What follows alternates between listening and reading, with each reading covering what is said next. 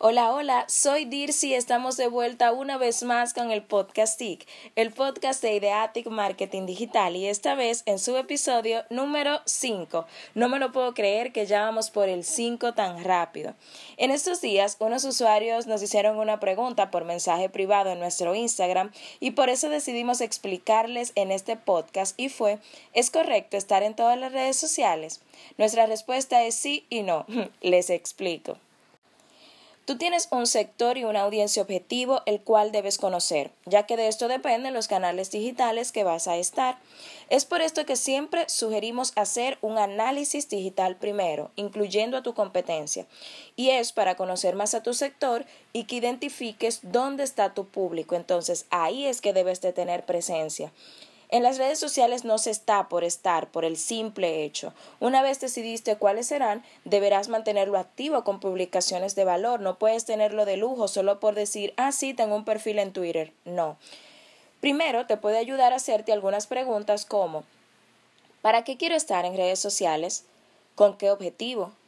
¿Qué quiero proyectar? ¿A quién quiero dirigirme? De qué se tratará mi contenido. Esto es en el caso de que sea marca personal, porque si ya es una empresa comercial, ya tienen productos, informaciones que quieren publicar, solo, solo buscarías ese contenido de valor que debes de ofrecer. Muchas veces sé que tienen marcas o existen empresas con diferentes públicos, el cual se les hace confuso saber, pero el análisis te aclara más. Por eso nuestro énfasis de que al inicio deben de hacer ese análisis digital para aclarar cualquier tipo de duda o confusión que tengan. Por ejemplo, si tienes una competencia y ves que tienen el mismo público y le va bien en Twitter, tienen mucha interacción con sus usuarios en este perfil, quieres decir que ahí está tu audiencia, que ahí tú tienes que estar. Ahora bien, también nos dicen, es correcto estar en TikTok porque veo que es para un público muy joven. Todo es cómo manejes tu contenido. Si tu nuevo objetivo es llegar a ese público joven, entonces debes de estar en TikTok y buscar la forma de llegar y educar con tu contenido. Esta es una red social que te hace viral orgánicamente, así que aprovechala, pero siempre mirando y analizando tu sector. Lo digo porque una empresa 100% corporativa no estará en TikTok es bueno que conozcan sus objetivos primero. Otra pregunta es, ¿puedo estar en Pinterest? ¿Sabías que puedes enlazar tu Pinterest con Instagram y que esta es una red social que te permite enlazar tu contenido a una página web? Por tanto, te ayuda a mover el tráfico web al posicionamiento también de tu marca. Pero debes de estar seguro que el contenido que colocarás allí sea muy bueno visualmente, que llame la atención y que el título por igual que vas a usar debe de llamar la atención porque de esto dependerá que el usuario pueda clicar en este contenido que publicaste. Así debes también manejar las estrategias de posicionamiento porque ese titular te va a ayudar y el contenido explicativo que agregues en esa publicación debe de ser el correcto, ya sea en el texto, o si es una infografía, el texto de la imagen.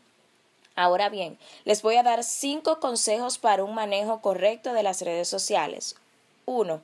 Tener una estrategia de contenido establecida con categorías de contenido y frecuencia de publicación también, así como tener un calendario establecido que te ayudará a optimizar tu tiempo. 2.